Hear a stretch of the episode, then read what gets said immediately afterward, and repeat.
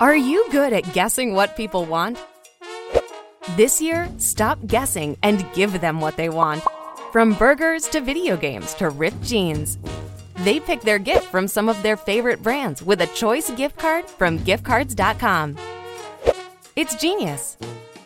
Glenfiddich's Richest 25 campaign aims to challenge the historically unitary and largely misinterpreted vision of wealth and what it means to live a life of riches that is commonly displayed in culture.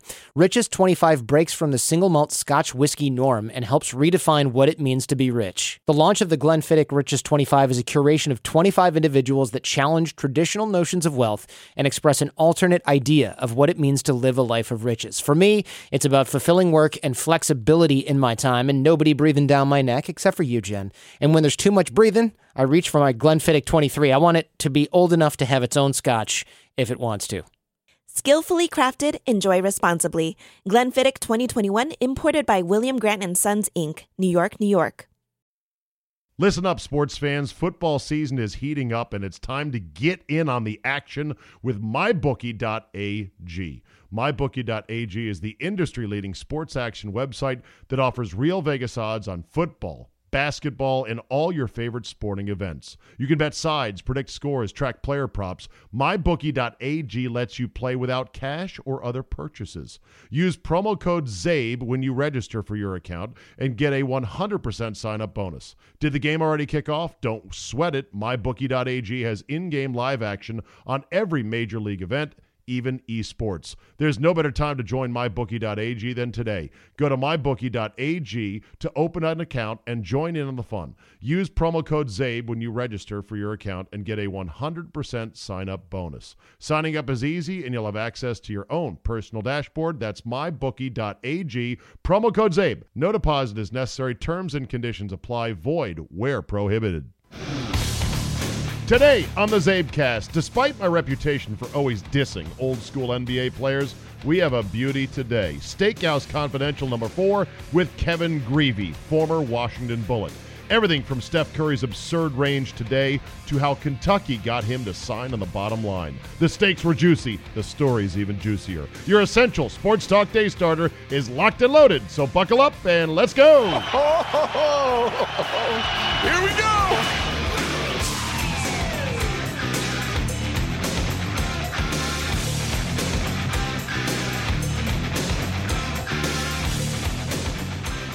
Thursday, November 29, 2018. Thank you for downloading. Our Steakhouse Confidential this week features a guy I bet that very few of you outside of D.C. have ever heard of. His name is Kevin Grevey.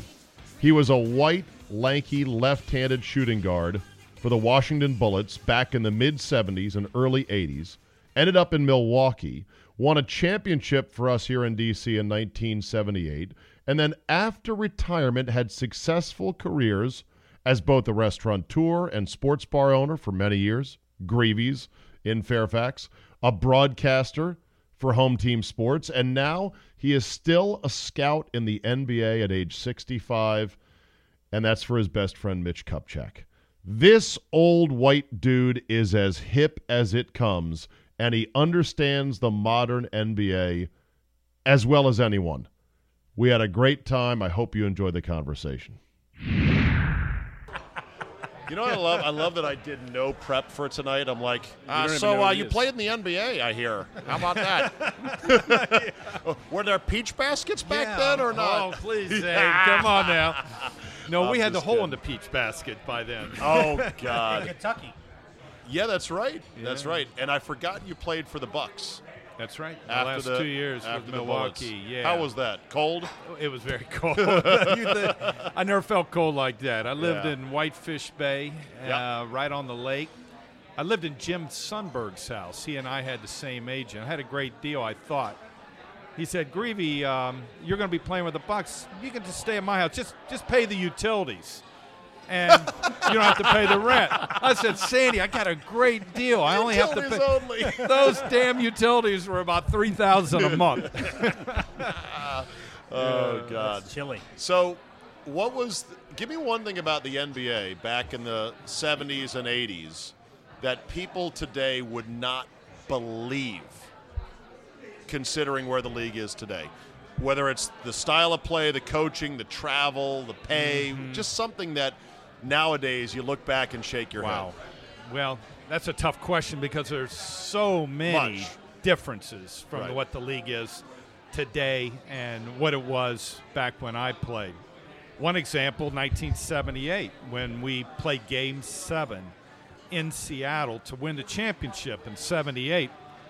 My parents and my family lived back in Cincinnati, and they said, Kevin, uh, we'd love to go to Game 7. They went to a lot of the playoff games, but they couldn't go to the last one. They said we'll just watch it at home. And then i get a call after shoot around. My mom and dad said we can't get the game. Little house on the prairie is on. Shut up. Yes Well, I think the NBA Finals, boys, was tape delayed Yes. until 1980 when Stern took over right and, and helped drag the league out of its low point. that's how bad it was Yeah, exactly. my parents had to drive to indianapolis where they could get the local feed for the game 7 nba championship Oh, my God. but to go back to your question um, i think it was um, it was like a fraternity in some ways. Um, you know, there weren't, but when I came into the league, there were 18 teams. There were Jesus, 18. 12 It was only 12 22 in 78, right? How many made the playoffs? 12 man rosters. Okay. There was one coach, one assistant coach, one trainer. Shut up. Oh, yeah. That's one of the huge differences. Now you see all the suits on There the are more coaches, more trainers, There's a more second fitness. row behind the bench. That's How many? right. How many? For- for- how many for- assistants are there now on some teams? There's no limit. By As the way. many as eight or nine. Eight or nine. Luke, Lucas is standing behind the Houston front row bench as a coach last night. One coach, one assistant, one trainer. One trainer. Wow. Okay. And That's called low overhead. Everybody knew everybody. Every player knew every player in the league. Knew him personally. We had player association trips in the summer. We weren't buddy buddy, but we all knew one another, and there was this common goal. We knew that the league was struggling. We played in half full arenas. I remember playing in the Atlanta Hawks, and there might have been a thousand people there. A thousand. A thousand people Jeez.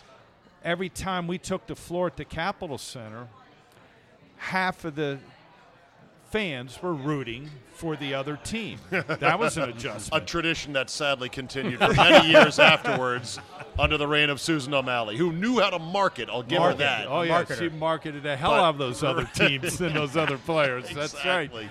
But um, I wouldn't, I wouldn't trade it for anything. Yeah. My memories, um, as you get older, I'm 65.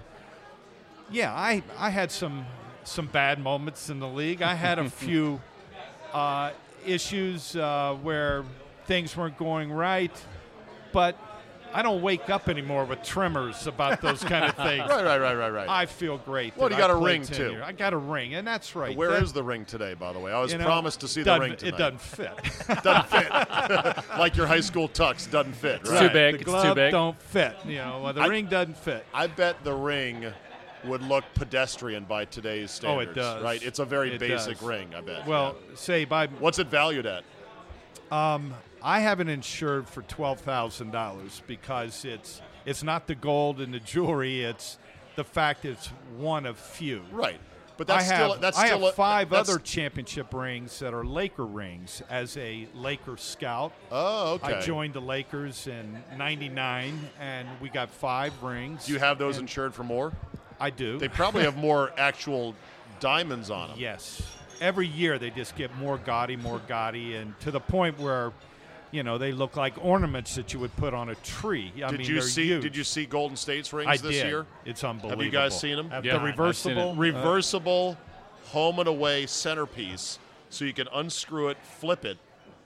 One side, yeah, one side is like diamonds. The other side is like sapphires, blue. They've got to do something. They're getting Okay, bored. okay Yeah. let, us get a comparison. You've seen the Washington Capitals Stanley Cup championship ring. It's a great looking ring. Huge. Yeah. I mean, there are a lot of diamonds. There's a lot going on there.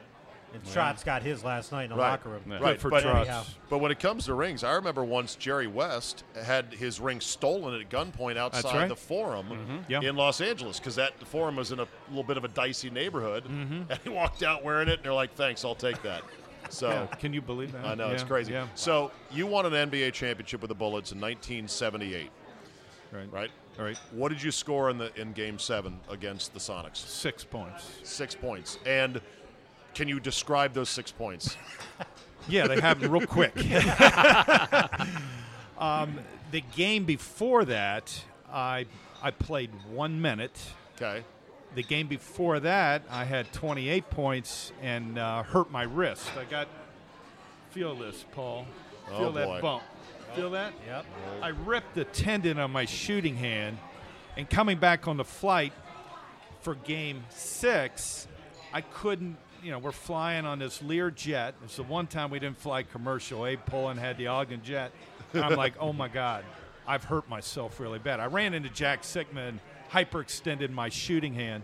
Wait, wait. Where's the trainers on this? Where's the team doctor on There this? There were only 12 seats on the plane. Did they even So- give you a bag of ice? No. No. no. Did you even tell them that you had hurt your wrist? in the morning. I got up early and I called Bob Ferry, and we had the day off, and then the next day we have Game Six on a Sunday. So Saturday morning I got up, called Bob. I said, Bob, I can't even move my hand. It's swelled up. I heard it. And he said, Well, Stan Levine, I'll call him right now. You got to go see him. So I went to see Stan, and he said, Kevin, this doesn't look good. I'm going to immobilize it, and we'll shoot it up on game day Sunday. Okay. So I said, "Great." I said, "You think I'll be able to play?" He said, "We'll we'll find a way." And I said, "That's that's all I wanted to hear. I do Right. not want to miss Game Six. but you played So- one minute. I played one minute, and this is why. But he played. So Stan, he's he's injecting me before the game starts, right before game time, because I'm What was he putting in you? um, Novocaine, Xylocaine, who knows? You don't know. I don't know. Could have been horse tranquilizer. Yeah. It was the But- 70s. It's the first time I could move my hand in 48 hours. So now I'm moving it, and I said, "Oh, great, that's great. Make sure you give me a good dose of it." He said, "I am, I am, I am," and he's putting it right in there. So I go out to play, and I'm warming up, and I'm noticing that the numbness now is creeping up to the, the hand, and now Oh, it's going boy. up to the palm of my hand. Oh, boy. I said, Stan, I think you gave me too much. He said, Well, just play as long as you can. so by the time jump ball, I couldn't feel my left hand. Oh, and my so my first shot from the corner was with my right hand, and I made it, Save. It's one of Right. the best shots I ever made. You're a lefty, for those that don't know. Yeah. And you shot it right handed. Shot it right handed, made it, and when Coach Motta and Bernie Bickerstaff saw what I had done, immediately they took me out of the game. All right. So that so I takes us sat. then. So game seven Okay. now, I'm feeling a little better, still hurting, and they started me, and it may have been the best thing that happened to the Bullets because Charlie Johnson replaced me, CJ. CJ, we do not win game seven if CJ doesn't have the 18 points. He hit the half court shot Right. at the end of the third quarter. He was amazing. So, in a strange way, it was probably a good thing. I got hurt. I did play first five, six minutes, took six shots, made three.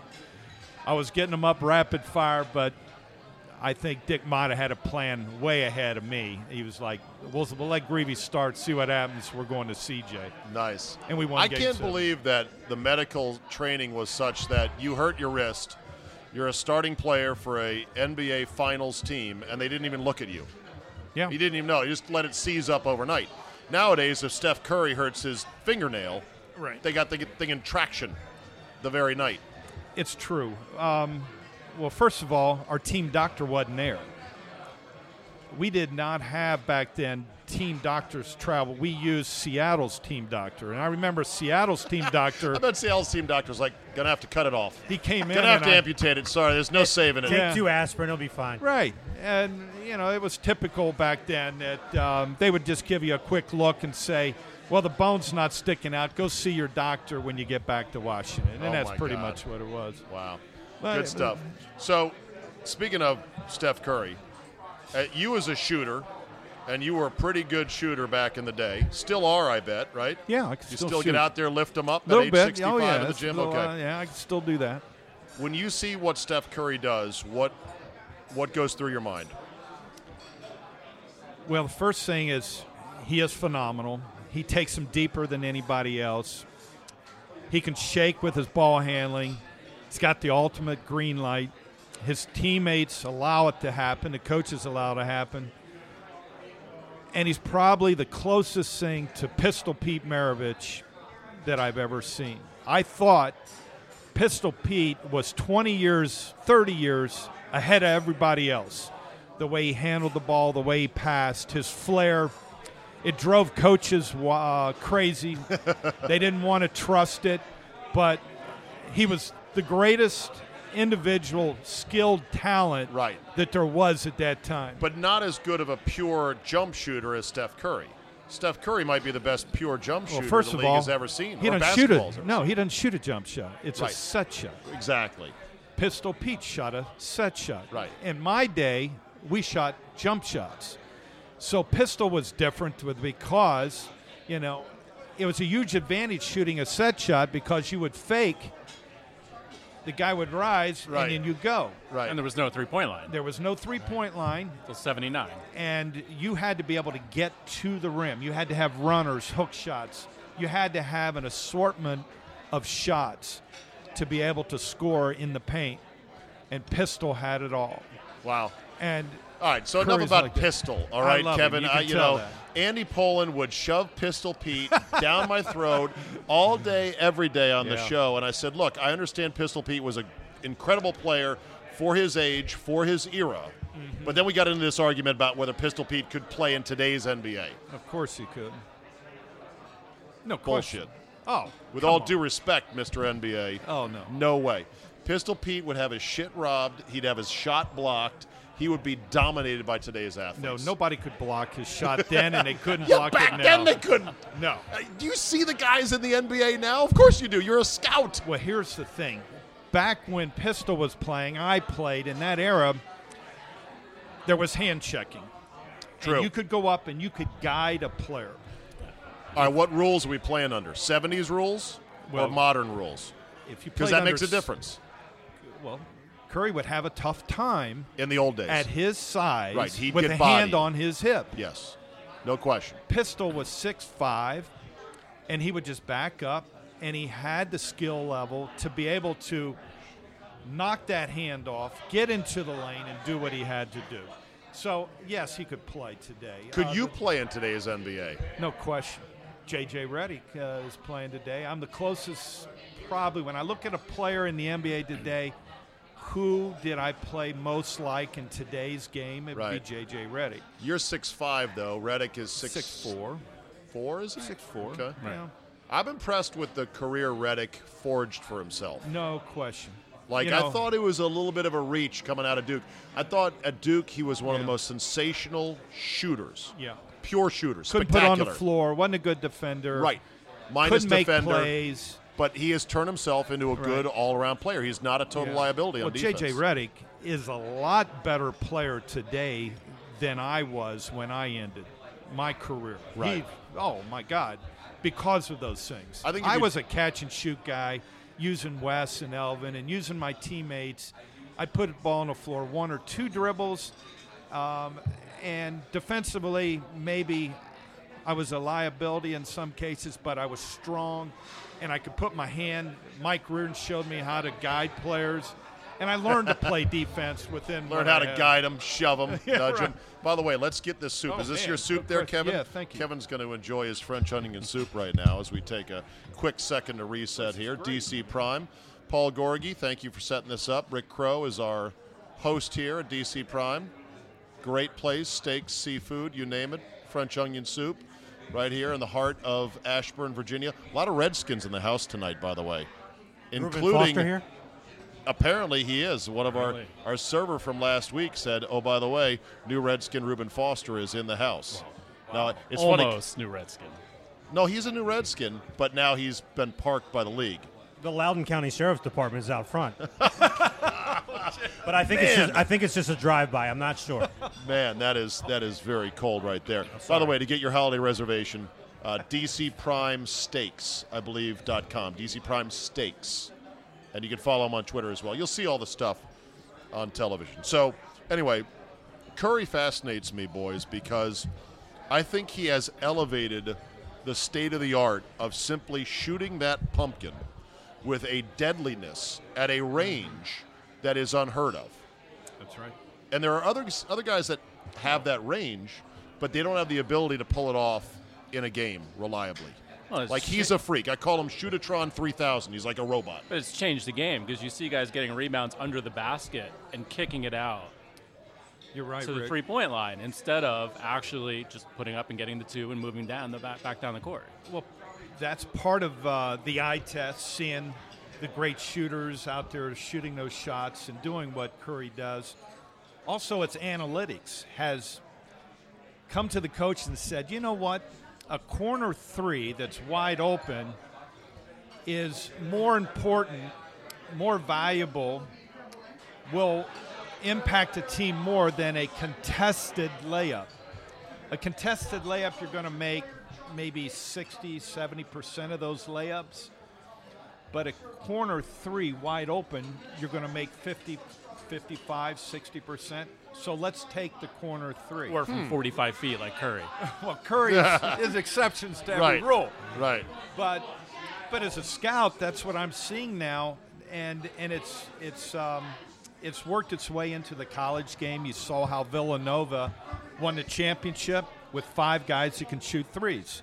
They spread to four. There's a term for this. It's called space and pace basketball, positionless basketball.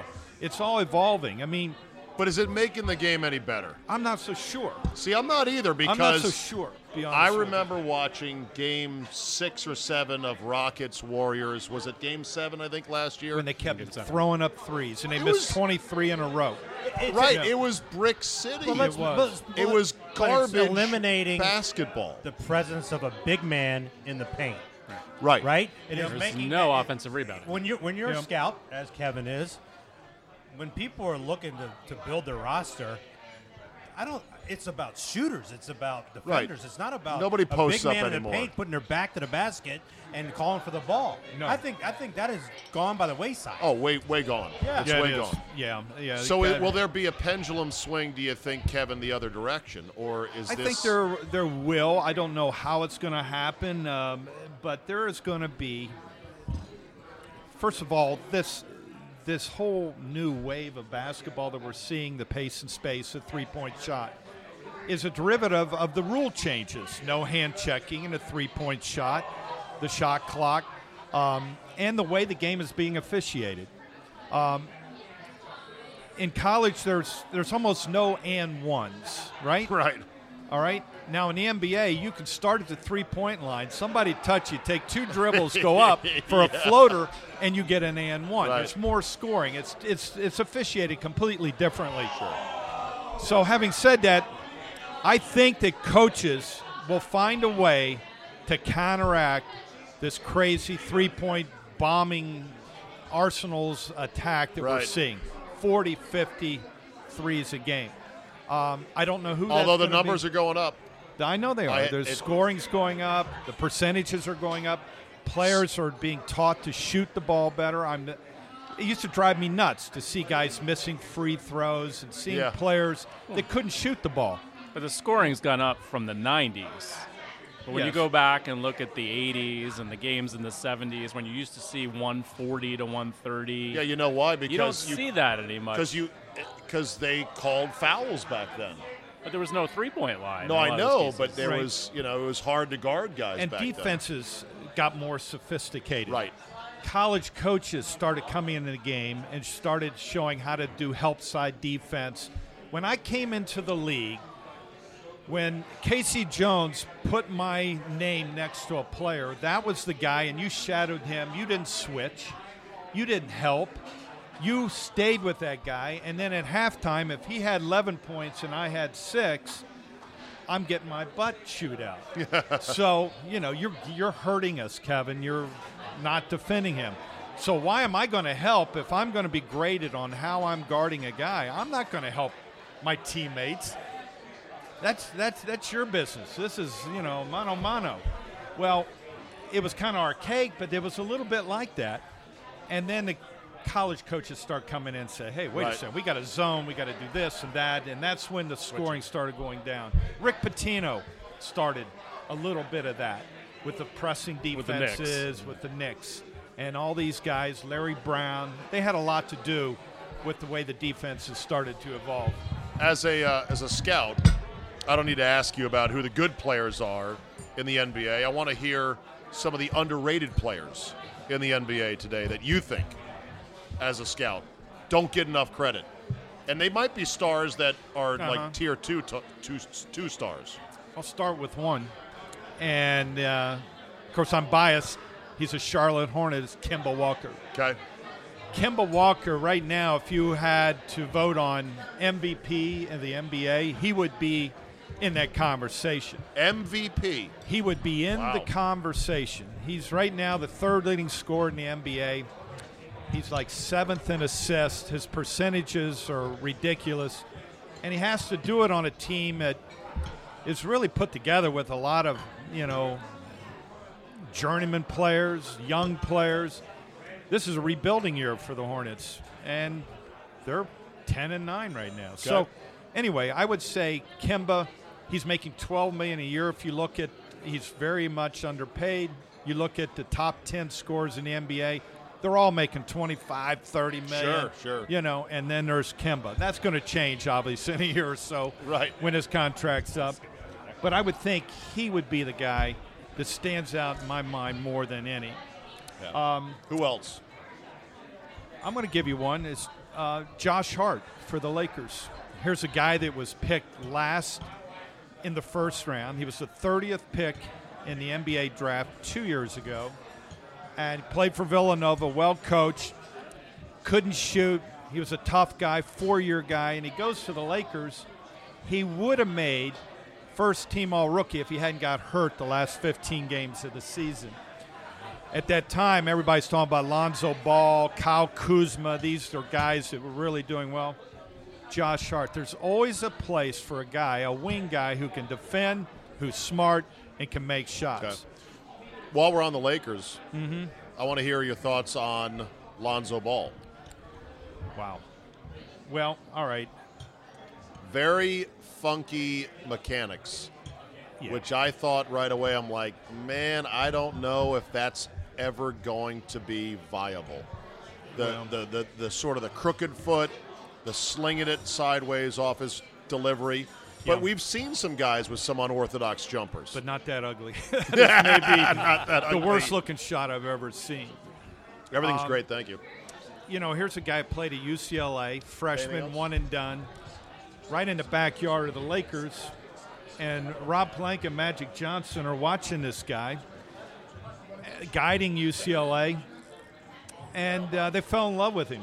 There's probably not a player that could pass the ball as well as Michael or as uh, Magic. Magic fell in love with him. Rob fell in love with him. Luke Walton, he started drinking the Kool Aid. I'm a scout, and I'll be because honest of his with ability to Did you pass say- or on the I'm floor. be honest with you. Passing and rebounding, they said that'll make up for the lack of Yeah. a jump shot. But He is a very good rebounder. He's long, and he is an unbelievable passer. He seems like a sensible kid, despite his crazy father's efforts. Well, that was crazy. the big elephant in the room. Yeah, I'm like, really, guys? There's something we haven't talked about, and that's Papa Bear. yeah, LeVar Ball. what about him? He's been quiet And, as of um, late. Magic's like, I'll take care of that. Forget about it. I'll take care of that. Let's just talk about the player and his skills. And um, he wasn't a guy. Um, I like Fox. I like Tatum. I had Ball probably third or fourth, fifth best Yeah. player in that draft. And while we're on that draft, the Markelle Fultz thing, Kevin, is crazy. It is crazy. You know I who mean- I blame? I blame Philadelphia shooting coaches, coaches for wrecking this guy's head. Do you not believe in shooting coaches? Hell yes, I do. Oh, okay. That's and his, I, his shot wasn't broke. His shot was fine. And when I watched him at Washington, yeah, he had a tiny little hitch.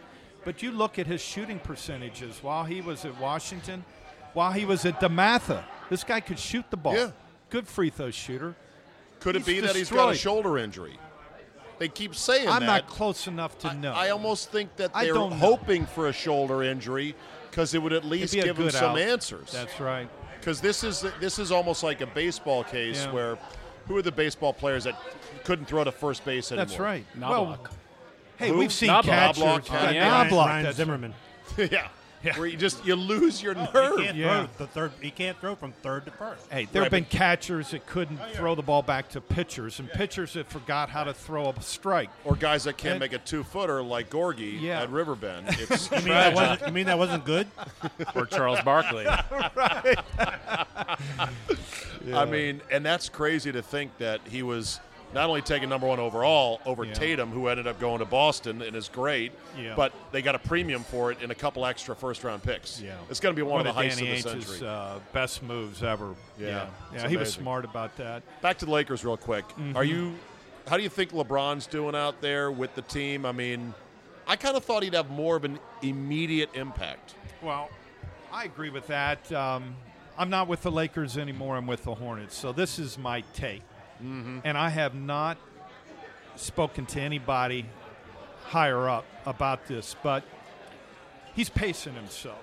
LeBron knows with these one-year contract guys. Now, come on, really, are they going to win with these guys? There's no chance Right. and they had some young players they were building, and so they bring in LeBron. The big year is going to be next year. It's this summer when they're going to go after the Durants and Anthony Davis and people like that. So let's get through this year. Let's don't get hurt. You know, Pace ourselves. pace yourself. Is it And- important for them to make the playoffs? Um, it is important for the fans and the Lakers and the pride. LeBron's rep. But what's more important is LeBron's health, getting through this year without getting hurt, and putting a super team together next year. And we're going to see that. I so? guarantee it. you think Durant's going? I think so. I think that's why Magic's there. Yeah. That's why LeBron is there now, and that's why the super team is coming. And they're just going to get through this year. They don't, right. you know, the the short term. Yeah, you know, he probably could have a bigger impact, but why? For what? to to, Right. to be the Red fifth shirt. seed instead of the seventh seed. yeah, you're right. You That's know. a good point. That's my take. When we come back after we eat here at DC Prime Steakhouse Confidential with Kevin Grevey, Washington Bullet, currently a scout in the NBA for the Charlotte Hornets, a man who is okay with shooting coaches as long as he is the shooting coach, being paid $300 an hour. If you want to send your kids to Kevin, he'll teach you teach your kid how to shoot. When we come back, we'll talk about whether he thinks super teams are good, bad, or somewhere in the middle for the NBA. And then we got to get into some of the war stories of 70s NBA. The personalities, the referees, the lifestyle. I want to know how close it was to Semi Pro, the movie with Will Ferrell. This the game was back then. We'll talk about that next. Listen up, sports fans. Football season is heating up, and it's time to get in on the action with MyBookie.ag. MyBookie.ag is the industry leading sports action website that offers real Vegas odds on football, basketball, and all your favorite sporting events. You can bet sides, predict scores, track player props. MyBookie.ag lets you play without cash or other purchases. Use promo code ZABE when you register for your account and get a 100% sign up bonus. Did the game already kick off? Don't sweat it. MyBookie.ag has in game live action on every major league event even esports. There's no better time to join mybookie.ag than today. Go to mybookie.ag to open an account and join in on the fun. Use promo code ZABE when you register for your account and get a 100% sign up bonus. Signing up is easy and you'll have access to your own personal dashboard. That's mybookie.ag. Promo code ZABE. No deposit is necessary. Terms and conditions apply. Void where prohibited. My junior year, we played in Greensboro, North Carolina. Bobby Jones was on that team.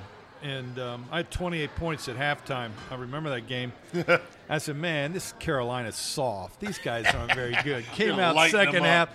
Then this big six nine white dude comes up and stood in my face and never left me the second half. And I That scored. was Mitch. No, that Oh. was Bobby Jones. Oh, Bobby okay. Jones. and Bobby he was Jones. six seven, but I'm not here to Yeah, you're. He was a little taller than six seven. Okay. He was long. Anyway, I scored six points. That's that's so that's one Twenty side in the story. first, six in the second. The other side story of that game was um, we were up, Carolina's coming back, and Rick Robey and Mitch Kupchak were at the foul line, and Mitch elbowed Rick Robey in the in the the solar plexus right here, and, and and he dropped him, and I'm shooting a free throw. I'm like, what the heck just happened to Rick? And Kupchak just looked at him, dead ball. We go back to the, our huddles. Rick gets up. I said, Rick, what happened? He said, Kupchak, that dirty son bitch just elbowed me. I'm going to get him. I said, uh, "You're going to get him." He said, I- "I'm I'm going to get him." I said, "Well, pick your spot, Rick. Pick your spot." And don't miss. the very next free throw, he elbows Kupchak in the throat and dropped Kupchak. And Kupchak In the throat. right in the throat. Adam's apple took him out. And at this point, you know, now benches are about ready to erupt. And but we finished the game. We lost. And Coach Hall goes on. He says, "What happened there, Rick?" Rick told him the story. And he said, "Rick, that was not right. You shouldn't have done that." And he goes on the team bus of the Carolina Tar Heels and he apologized on behalf of the team. Really? Coach Hall did, Uh, oh, okay. and uh, said, Joe "I'm B. sorry that this happened." Coach at Kentucky. So I'll never forget. You know, he's dirty. Kupchak. He's elbowed Rick. He elbowed me. Why is Coach Hall apologize? Anyway, we go. You know, two, two, three years go by. Now we're drafting Kupchak, and where I'm at the draft, I'm in my just finished my rookie year. Bob Ferry, where all the players are up in the Capitol Club at the Capitol Center. We're watching the draft. We drafted Larry Wright. And now, with the 20th pick or 18th pick, here's Mitch Kupchak still on the board. And Bob says, Hey, we're drafting Mitch Kupchak. I'm like, Oh, no, not that guy, man. I hate that Kupchak. He is so dirty. He. He said, You're going to learn to like him, Grevey. You're going to learn to like him. In fact, we're going to draft him, and tomorrow I'm going to see if he can come in with his family, and you're going with me to the airport. I'm like, no, I'm not. I do not want to. He said, no, we're going to break the bread real quick. So sure enough, Rita and Bob picked me up in Crofton. I get in the car with him. We go to the national airport, and we pick up Mitch. And Mitch is looking at me. He said, "What are you doing here?" I said, "He made me come." He made me come. and now 30 we plus best years friends. later, 40. Mitch lived 40, with yeah. me. Yeah, that's You're- right. you're working for 41 him in years. Charlotte. That's- yeah. that's good stuff. so stuff. anyway, it's, he's Yeah. a great friend. All right, so give me an old school NBA story from back in the day. One Oh, of your boy. best stories. Well, yeah, I know you've probably done a million banquets, million interviews. Give me your best rubber chicken story about right. old school NBA. Well, since there's no women and children in the audience, and this is a podcast, and I can't get Yeah. in too much trouble here. Good stuff. No, I love will it. tell you what. I played in a great era when there was a lot of trash talking, where guys had your back. There was fights. There was a lot of stuff that went on. But I happened to play towards the end of my career with some guys who were really crazy. kids. John Lucas. Now, John's a great guy. He was having some drug, but Spencer Haywood. Spencer Haywood was a nut. Yeah. Rick Mahorn and Jeff Ruland. Filthy Crazy. and McNasty. Yeah. Crazy, mean, and Nasty, tough. Didn't yeah. want to play against him, wanted on your team. Long Island boys. There happened to be another guy, and I don't know if your l- listeners will remember this name, Carlos Terry. I don't remember. All right, Carlos played at Winston-Salem State. He was an undersized Bob Ferry. I told this story to Bob, and Bob never even heard the story that I'm going to tell you. and I said, he said, I love Carlos Terry. Carlos, he was a war. He was tough. And Kevin, he was crazy, wasn't he? And I said, yeah, he used to drink the moonshine. He'd bring it up. His boys, his brothers. When I'd see his brothers coming, I knew Carlos wasn't going to be good that next day because he was going to be into the moonshine. But anyway, Moonshine. so here oh we are. my God. Somehow, this team, we make the playoffs, and we're playing Atlanta Hawks. All right, and we're playing in a uh, series that back then it was best out of five, I think, or best out of three. First But, uh, round was three. Yes, Three. three. That's right, Chris. So, so first game, Atlanta Hawks, and I go off. I had 43 points in this game. But at halftime, I had 28. All right, I had 28 points, and we're inbounding the ball right in front of our bench in the second, start the second half. And I got Mahorn and I got um, Ruland sitting behind me, and Carlos Terry and Eddie Johnson and Armond Hill are standing next to me, and I'm ready to inbound the ball. And uh, Carlos said, and Rick, they said, "Hey, uh, hey, Eddie, you know where you know where Grevey played college, right?" and he's like, "Yeah, I know where he played. I played at Auburn. He played at Kentucky. Yeah."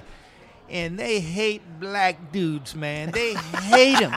they hate. And you know, Mahorn is saying this. saying this, and he says, "You know, Grevey." He every time he sees a brother, he wants to light that motherfucker up, and he's he got 28 on you. He's gonna go for 50 because he hates brothers. And oh, and, oh and all of a sudden, there's Hugh Evans, a black ref says, "Hey, stop that!" He said, "You don't understand. You Grevey hates you too. You're a black dude, man. He hates brothers." Oh my God. I'm like, Wow. shut the hell up, Rick. shut up, Carlos. So I dribbled the ball the floor. So, so is that right, Grevey? Is that right, I said- Grevey? I'm like, no, like, man, no. no. Please, man, you know better than that. Those guys are crazy. No, mom, you're Yeah. a white dude, man. Yeah. Well, Oh, you know, oh, my But God. that was the day, man, when stuff could be said and crazy. guys back then would make Draymond Green look Oh. like nothing today. I mean, the, dra- Yes. the drama with a Draymond Green, or you know, the physicality of you know some some cheap shots. But, you know, the, the league, and I think the league, Kevin, did a, the right thing by taking out of the game the overt, brutal Mm-hmm. takedowns. I mean, the clotheslines in the NBA Finals in the '80s. I mean, That's that's right. You can't Yeah. sustain that if you're going to be a major sporting brand. That's right. Um, but you know, up till that point, and going back to the history of the NBA, there always was a hitman on every team. Going back to. Loscutoff, Yeah. you know, the Celtics, and I used to watch the Cincinnati Royals, and there was, I'd watch these NBA teams come in, and and my dad who played at Xavier, and you know, we're studying players, we're watching, and he said, now that's that's one of the hitmen. That's their goons. That- There was yeah. goons There in the were NBA goons like back in the then. NHL. and that stuff still, you know, you know, was filtering down even back when I played. And um, you know, we Wes Unseld used to always tell us, you know, you got to protect yourself. We got to be out here, you know. And I'm like, man, am I coming into hockey or is this basketball? you right, know, this is. And he said, look, the worst thing you can do is back down. And Wes always said, I got your back. I'm there, Kevin. But if you back down from a fight, or if you don't challenge, or if you don't come up and meet the challenge, they're going to take. They're, they're going to They're take. going to smell weakness. Sign of They're going to Weakness, see weakness Yeah. and they're going to prey on you. right. And Mike Riordan, who was a really great defender and uh, my big brother when I came to the league, there wasn't a tougher guy.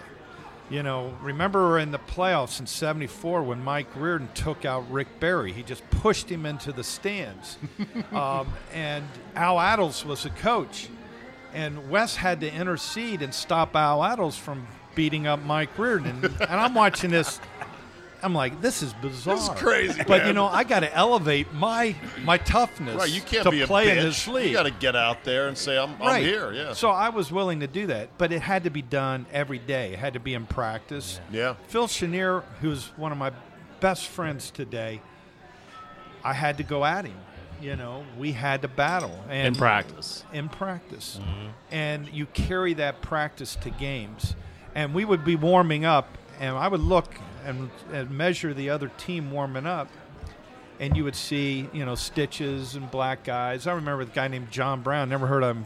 I'm sure you guys never heard of him in Atlanta, but I'm looking at him. He looked like a raccoon. I'm like, hey man, what happened to uh, what's what happened to John Brown? Oh, he, Calvin Fights. Murphy on Oh. unleashed Oh, on God. John Brown last night. You know, guys. But but the Rudy T. Kermit Washington thing Oh, boy. changed everything because Rudy T. almost died. that's right. And then obviously, as Stern right, took over That's as commissioner, he said, "Look, this league could be a lot better. Yeah. we gotta we gotta clean it up. We gotta clean up the drug problem, We got to put an end. You know, and and he even battled. Stern did these brawls that were happening all the way into the 1990s and turn of you know 2000 when guys Knicks. like Jeff Van Gundy were hanging on the leg of Alonzo Mourning. Yeah. and it seemed draconian at the time because it al- it altered a number of series where guys would step two steps off the bench, suspended a game, mm-hmm. and Stern was like, "This is how we're going to do it," but it was necessary. Yeah, know, there's no question it was necessary. But I thought when that started happening, when that transition of the game started to change and they were cleaning up this fighting, I noticed there were guys punking and hiding behind the no fight rule. Oh, really? And I'm seeing uh-huh. guys do this stuff, and I was saying, man, he would get lit up next play. right. That you the know, but he knows that they he won't. knows, yeah, right. So he's getting away with this kind of stuff. Right. So it Now took a while. And now you get guys that are like little cheap shot guys. That's why, like Draymond, you know, he'll try to nut punch you or something like that. no, he will. He'll try to get away with it, knowing that it's not the Wild West of the '70s, Yeah. where there's a guy going, "I'm just going to punch you," or "I'm going to push you into the stanchion." Next Yeah. time you go up for a layup. So um, you told a story over steaks about getting recruited at Kentucky, and I want to know if you can recreate it in two minutes or less. It was a great story. I love the long form version, but Yeah. basically, when you went to Kentucky back in 1974, Um, I, I graduated high school 71. I joined Okay. Kentucky 72. okay, I was a high school kid coming up in uh, northern Cincinnati, Hamilton, Ohio. My dad played basketball. He was my mentor. He was the one I looked up to, I listened to. He showed me how to play the game, so on. So he played at Xavier. So I was destined as a high school kid to play at Xavier, maybe Miami of Ohio, Cincinnati and you wanted to do that. and that's where I, I would go to their camps. Ohio State was like as big as I could think. But my dad always loved Kentucky. And we would listen to Kentucky basketball now and then, never dreaming that I would ever be good enough to be even recruited by Right. Kentucky. So I'm playing high school ball. My dad kept saying, keep, you know, get better, get stronger, do this, do that. Next thing you know, here comes Kentucky recruiting me. And now all of a sudden, my parents wanted me to go to Kentucky, but I lost my confidence. I thought I was only good enough for one of these local schools. They said, take the visit. Go take the visit. They really like you, Kevin. I'm like, I don't know. and they said, no. I said, no, I'm going to sign him, uh, Xavier. My dad's like, hey, I even I could play at Xavier. You're so much better than me. Take the visit. At least listen to what they have to say. The whole time, though, my dad, being an attorney, was very adamant never take anything from a college coach or a college program. Cash, cars, Cash, cars. Back then in the day, you know, a car and two hundred dollars a month would boy, you'd sign on a dotted line.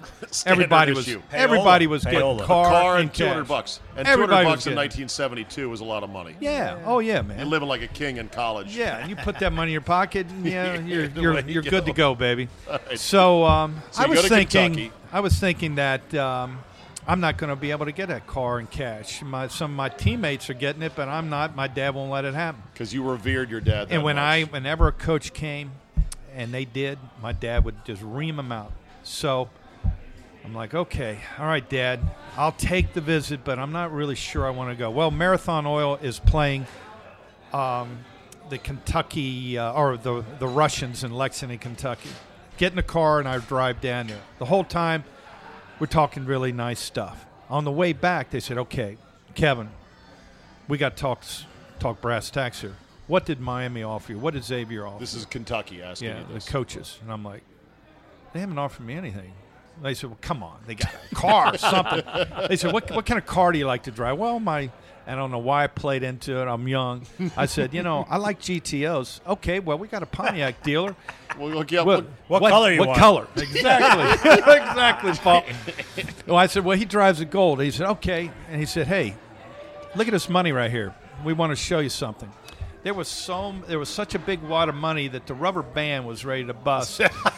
and he said, "Count it." And I'm like, "No, I don't want to count. It It was too heavy. I can't count that." And he said, "Well, those are hundred dollar bills. Those you can have that if you sign tomorrow. It's tomorrow Saturday, or we got to move on, Kevin." I said to myself, "I am so glad they did did this. Now I know I'm going to Xavier." I know because when my dad hears what they're doing, He's going to ream them He's gonna ream say their ass You're not off. going to Kentucky. So they drive me up the driveway. Thank God, mom and dad's lights up in the bedroom, and, I, and the coach said, "Well, what's up, Kevin? Are you going to take the? Uh, here are the keys. Here's the cash." I said, "I got to talk to my parents first. and they said, "Well, all right." Good luck. They drove down there. I said, "Well, that's the end of those blue, big blue Cadillacs. I want to see them anymore." I go up, knock on my parents' door, and they said, "Oh, how was the trip? Was Coach Hall? Were, were they nice to you? What was that?" And I'm like, "Listen, you aren't to believe what just happened. I am like still shaking, Dad. They offered me a car, and they offered me more money than I ever seen in my life." And he said, "Son." Can't you see how much they want you, how much they like you? I'm like, holy shit! Even my dad turned coach. Welcome to the real world. In Welcome the to- end, even your dad flipped because your dad was such a big Kentucky fan, oh, That's and you don't regret going there. Obviously, God no, great it's the best experience. decision True I ever made. out. I um, mean, Kentucky, Carolina. it's a gift that keeps on giving. Kentucky playing there prepared me to play in the NBA. Right. I'm part of a, a great alumni. Yeah. All the different coaches that have come through there. My coach Hall just turned 90, still alive. Wow. Still a great great. ambassador. I go back there and hey Zabe, Paul, Chris, we all want to be loved. And I go back to Lexington. I know I'm loved. My kids see it. My my wife know. Wow, these people are unbelievable. And it's just a you wonderful think thing. you think Coach Cal doesn't get enough credit for what he does there? I mean, it's you know, there's been a lot of disappointments, Yeah. high-profile disappointments, but he's bringing in great players every Mm-hmm. year. He's got to try to get them playing together every year in a short period of time. That's not easy. I mean, Look, the bottom line, they want to win championships. They won one since Coach Cal's been there. yeah. Should have won two more, maybe. You know, losing to Wisconsin in the Final Four was horrible. Losing to Connecticut Right. was terrible, an inferior team. But who else has And- won that many? I mean, And this is how the fans look at it. They're like, hey, we love Coach Cal. He's brought us back, given us great visibility. It's fun to watch all these wonderful one and dones. We got an alumni of uh, 42 guys playing in the I don't know what the number is. Right. It's some crazy number. in the NBA. but these people are, the bar is so high. The measurement It's stick crazy. is national championship. It's They're- nuts. Yeah. They're- are they the craziest I- fan base you in know college? What? I pity the next guy that has to come in behind Yeah. Coach Cal. Exactly. Who in the hell? You would could think the it? fans would realize we could have Coach Tuberville back. you know? Bill Gillispie. He was wonderful. Right, or not Tuberville. no, no, no, no. Tubby, no. Tubby Smith. Tubby Smith. Yeah. Right, Yeah. exactly. Who No. won? So Who won? Didn't he? uh, he did He- win a with title. Rick Pitino's guys. Yeah, they always still remind won. everybody, but he did win his first year. He did. Speaking Yeah. of Pitino, do you think he'll be back coaching again ever? College Not or pros? not, in the college. Possibly, I'd say there's a a, a chance he'd be back in the NBA. With the Would Wizards. With the the Wizards. Yeah, Think he Rick would. could do it. I mean, it didn't work you. out the first time with the Celtics, obviously. Listen, I've been a, I've played this game a long time. I've scouted. I've gone to Rick Pitino's practices, and he's just unbelievable. The way the game is being played now is the way Rick envisioned the game really? to be played with the three-point shot. He is he is. Uh, I I don't like to use his word genius, but that's Basketball what genius. the guy is when it comes to basketball. Going Player back to his. Providence days, right? Yes. Providence and the Knicks. Going back. That's And- right. And, all it's like way. we're going to shoot, shoot, He's shoot, and run and space. And So- if you want to change a culture and play this pace of game that Rick is so good at and so familiar with, he'll he'll get them to play it, but and players would buy into it. but he got loose. He got loose at Louisville. He really did. He lost the reins of what He did. He forgot what you know, and that happens to a lot of people. You forget what you did to get there. and you probably And feel a bit Rick- bulletproof. You do.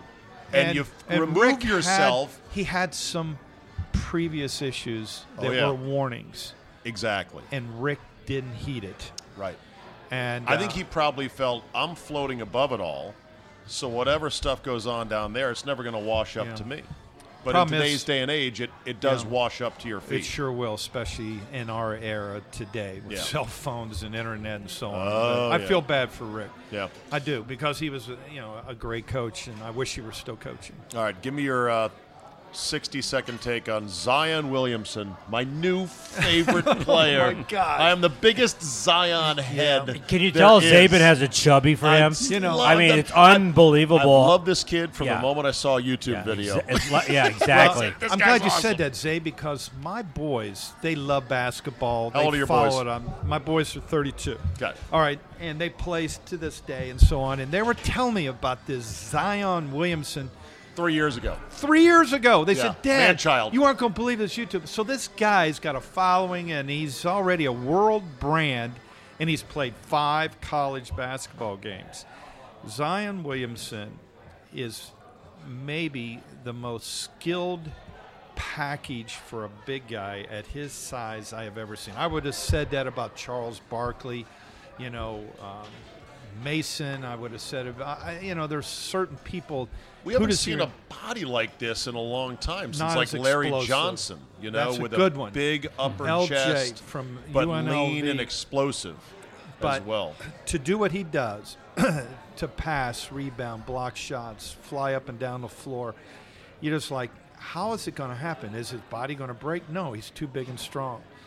LeBron hadn't broke, Right. And he's big and strong, and he does it too. He's the closest thing maybe to LeBron, and he's actually bigger, and he might even be more explosive. Interesting. It's crazy, and he happens to be with a great coach who is playing to his fiddle just perfectly with also other great players. R.J. Barrett might be the first pick in the draft. Yeah, Barrett could be better than might say. actually be the best pure So they go one, two? player. Yeah, he can play so many One, two in the draft? positions. He can do everything. But and one, two, three. Just don't forget Yeah, about right. Cam Reddish. You're right. They got the top three picks. You're right. So I haven't seen, and I've been out on the streets now for six weeks and this summer uh, at the camps. I haven't seen a player better than those three Yeah, yeah. right now, and there could be out there. I just haven't seen it. But Zion Williamson will change a franchise. Is he a franchise player? Yes. Can he change? He'll change the whole atmosphere of a town. He'll go number one because of that. right because of the brand, Because there's no and the downside. excitement. Yeah, You know, Yeah. you're going to pay. If the guy breaks his leg after the second year, you got more than your money back. So the Wizards are taking happen, him, is what you're we saying. don't want that. With Alex Smith, can Yeah. we not talk broken legs? Sorry like every time that. I hear Yeah, hear that, that's I a bad cringe. one. That's a bad one. All right, one minute, one question from each of you guys, one minute answer, and then we'll put a wrap on it because it's been a great night of basketball talk. Go ahead, Broussard.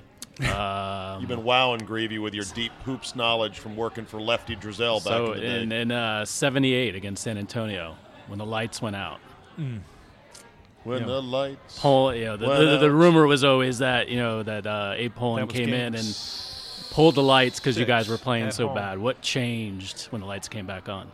Um, Explain for people that don't Well- know, Broussard. 78. we were down 11 points, I think, Right. uh, with about nine or 10 minutes to go. We had just started the fourth quarter, and we were not looking very good. It was game two, right? Eastern Conference No. Finals. or game It was further, five. game five, Game five. Eastern Conference Finals when the Conference Spurs were in the East, Right. at the Capital Iceman. Center. and the lights went out. Yeah. Out. And that what happened? Well, That's what I'm asking. I saw George Gervin uh, just recently, and he brought that up. And I've seen him a dozen times. We have overlap. He's a great guy, by the way, George Iceman. Iceman? And he was in that game, and he had had about 35 points in that game. And uh, he said, "Man, if those lights hadn't gone, I just keep saying we would have been world champions." When they come And- back on? How long was the Oh delay? man, it was a long delay, at least 15 minutes, Okay. I would say, which seemed like a half hour or an hour It's when like- you're it's like halftime. We wanted to get out, we wanted to rumble, we wanted to get going, but not. It's never been explained to me why, how. it- you know, there's conspiracy people think that Abe Pollin Well, did down Motta say something to you guys switch. on that? I mean, that's the, from the coaching side. What happened? we we went back to uh, hey we got nine minutes to turn this thing around and we went with our best five players and bobby dandridge when the lights came back on bobby dandridge light turned on and he went berserk He went lights out. he did and yes, he did. and the rest And is history. Bobby Dandridge is the reason I have that That There ring, you go. 78. Gorgie, you got one minute as All I look at the memory card on our recorder here. Local flavor. Mm-hmm. University of Maryland. Got two bigs. Fernando, who was supposed to go, tested the waters, Mm-hmm. stayed, and then he got Sticks, the biggest recruit from Baltimore that Turgeon's got in years. Jalen Smith. Where do you, yeah, Jalen Smith. Where do you rank them? And are they first rounders? Is he a one and done? Yes. Both of them are first rounders. Um, you know, Zabe, we were talking early in the, here in the podcast. How are you going to turn this thing around? Uh, the style of play, the three point shoot, the space and pace. Who's going to do it? Well, you know what? Maryland's got the Twin Towers right here. Paul, they got two really good big men that are first round picks. Their problem, hopefully, uh, Cowan, the point guard, can hit shots and they can figure it out. But I think um, Smith and uh, Fernando are both first rounders. I think they're going to be great NBA players. They're both a little different. Fernando's more of a rugged, tough guy, and Smith will step out like the modern day four or five and shoot threes, but he's also very athletic, like Fernando. I, I love them both. How did, you, how did you like Huerter coming out? You know, I I liked Huerter a lot. You Did know, I think he would the be a Maryland first round pick? podcast hour, Gorgie. I know you love your Where's Terps. I mean, we sp- It was last week. I'm sorry, I got to rewind. All right. Will you will you promise to play more than three rounds of golf at your incredible club, Well, Riverbend, let- which Paul is a member at as well, Kevin, because it's an incredible golf course. And we have to have Let's Zaben- double it to six Zaben- for and- next year. Okay. Za- He'll play a lot. Less next summer. scouting, more Yeah. golf, a little less like tennis that. too. And Yeah, Zaben's gonna yeah. put, gonna play around with us as well. well, I'm always Well, there. okay, spring will be here before we know it. No, it won't. no, DC, it won't be and when it gets here, I'll see you in will be- June. this will be a hell of a foursome. What do you uh, think? Oh, Be a good we- time. no, we Should we do time. it? Let's Yeah, absolutely. Do it. Thank All you, right. Kevin. Hey, Great talking you. to you, man. Thanks, guys. Appreciate I really appreciate it, man. Thanks again to DC Prime in Ashburn, Virginia for the warm, succulent cows and seafood. Go to dcprimesteaks.com. That's dcprimesteaks.com. Make your holiday reservations today and enjoy. Thanks as well to our DC radio broker, Paul Gorgie, who was in on this podcast, and as well as my marketing ninja, Chris Broussard of enlutions.com for sitting in. Well, Football season is about over, so it's time to get in on the action with MyBookie.ag. MyBookie.ag is the industry leading sports action website that offers real Vegas odds on football, baseball, basketball, and all your favorite sporting events. Bet sides, predict scores, track player props. MyBookie.ag lets you play without cash or other purchases. Just use promo code ZABE when you register for your account and get a 100% sign up bonus. Did the game already kick off? Don't sweat it. MyBookie.ag has in game live action on every major league event, even esports. There's no better time to join MyBookie.ag than today. Go to MyBookie.ag to open an account. Join in on the fun. Use promo code ZABE when you register for your account and get a 100% sign up bonus. Signing up is easy and you'll have access to your own personal dashboard. That's MyBookie.ag. Promo code ZABE. No deposit necessary. Terms and conditions apply. Void where prohibited. All right, thanks for listening. Download, subscribe, comment, and like. Tell three friends. Get the Czabecast app. Subscribe to Football Five Ways Friday. It drops tomorrow. We talked to Richard Deitsch about the NFL announcers. We talked to Mark Packer on the rise of Clemson football under Dabo Swinney, Mr. X's picks, and charge. Go to czabe.com slash premium and be a true one percenter today. Now get on out there, watch some YouTube of old Bullets highlights, and we will see you next time.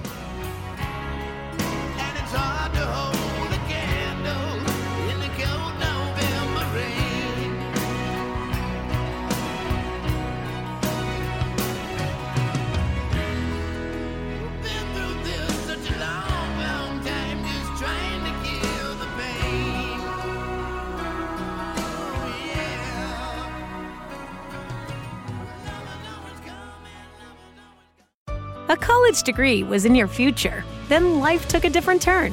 Jump back into school with confidence in a program designed for adults like you. Experience the support of a personal enrollment counselor. They'll walk with you through every step of the enrollment process. Move smoothly from one course to the next with books delivered right to you before each course. Returning to school can be seamless when you have the right support. Thrive without ceasing. Start today at adult.cornerstone.edu. Hear that? Is that America cheering or a sausage patty sizzling to perfection?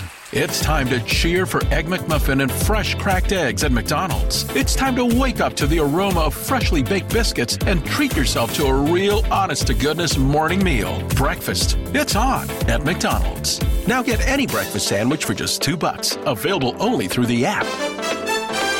Mobile order and pay available at participating McDonald's. McD app download and registration required.